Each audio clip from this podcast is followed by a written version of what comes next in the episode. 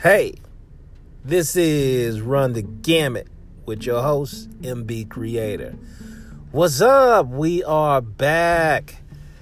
Yo, today, what are we talking about? Of course, I know what we're talking about. You may not know what we're talking about, but what we're talking about today is something that's uh, a phrase that's been around for, I guess, at least a few years now or so, right? Right? Just say right because I'm pretty sure that you know that you're right when I'm about to say what I'm about to say. But this phrase is we are not our ancestors. Mm. Now, I'm sure a lot of people have talked about it before, but I'm going to talk about it today and kind of dig in a little deeper. This is Run the Gamut. So, we are not our ancestors. Hmm.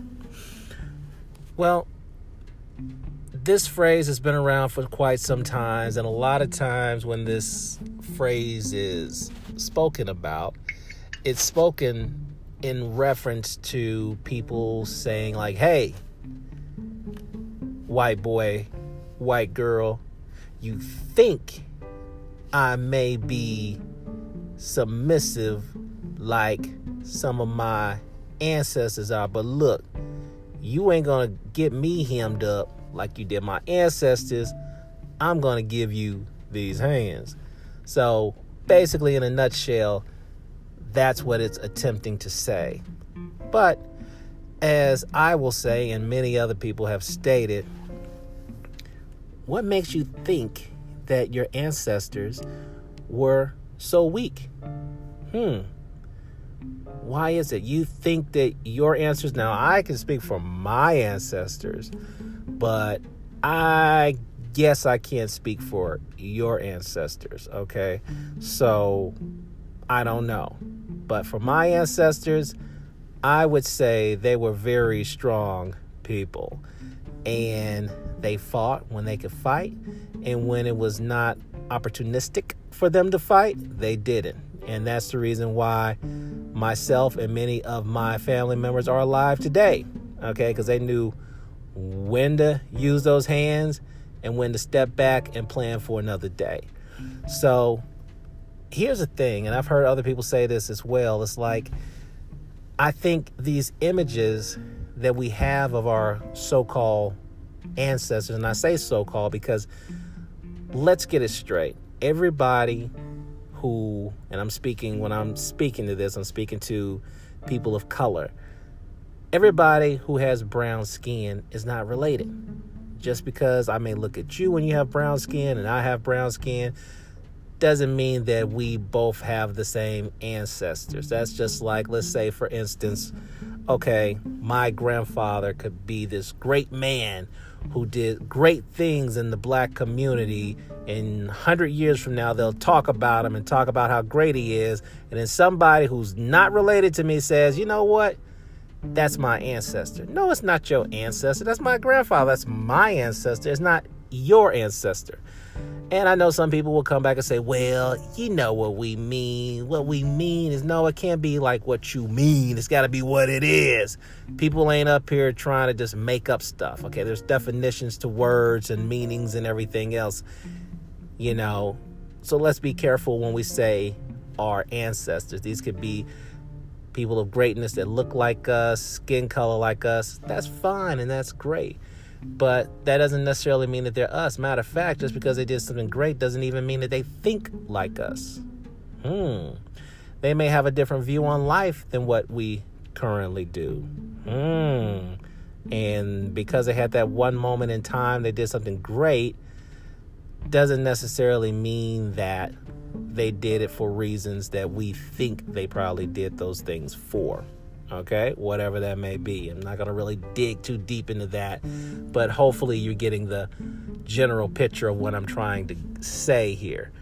But i was reading something here from this article from a person by the name of Arah and i can't pronounce that last name for nothing but Arah a-r-a-h and this is going back some time but basically in the article they said when we say we are not our ancestors do we do so with the knowledge of who they were or with the fear of who we're not. Ooh, that's deep. Wow.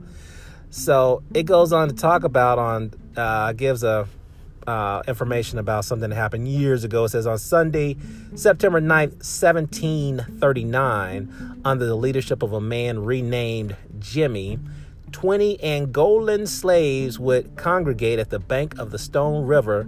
From there, inciting a series of events that would later be known as the Stono Rebellion. After raiding a warehouse and propping the severed heads of its white shop owners at the entrance, the men marched through the small British colony of South Carolina, beating their drums, yelling liberty, killing slave owners, and burning down plantations along the way. Historians estimate up to 100 slaves would ultimately join the uprising, attempting the 293 mile walk to St. Augustine, Florida, where Spanish law declared them free. Hmm. Hmm. We are not our ancestors. Those seem like some great ancestors to be like, if they are your ancestors. Okay, of course, you know, but maybe, hey, just putting it out there, maybe your ancestors were weak. I don't know. Mine's weren't. Maybe yours were submissive and they stayed with Master and they did everything that master told them to do because master's so good to them and everything. So they're gonna stay there even without no whip, without no chains. They're gonna stay right there and be with master. Maybe those are your ancestors. So hey, who am I to say, right? Right? I don't know. But anyway, nah, not for me. But in the words of Nyla Sampson, the ancestors you claim that you are not gave birth to the revolutionaries you claim to be, not who you are, but who you claim to be. So think about that, okay? And in addition to that, do your research. Find out who are your ancestors, really.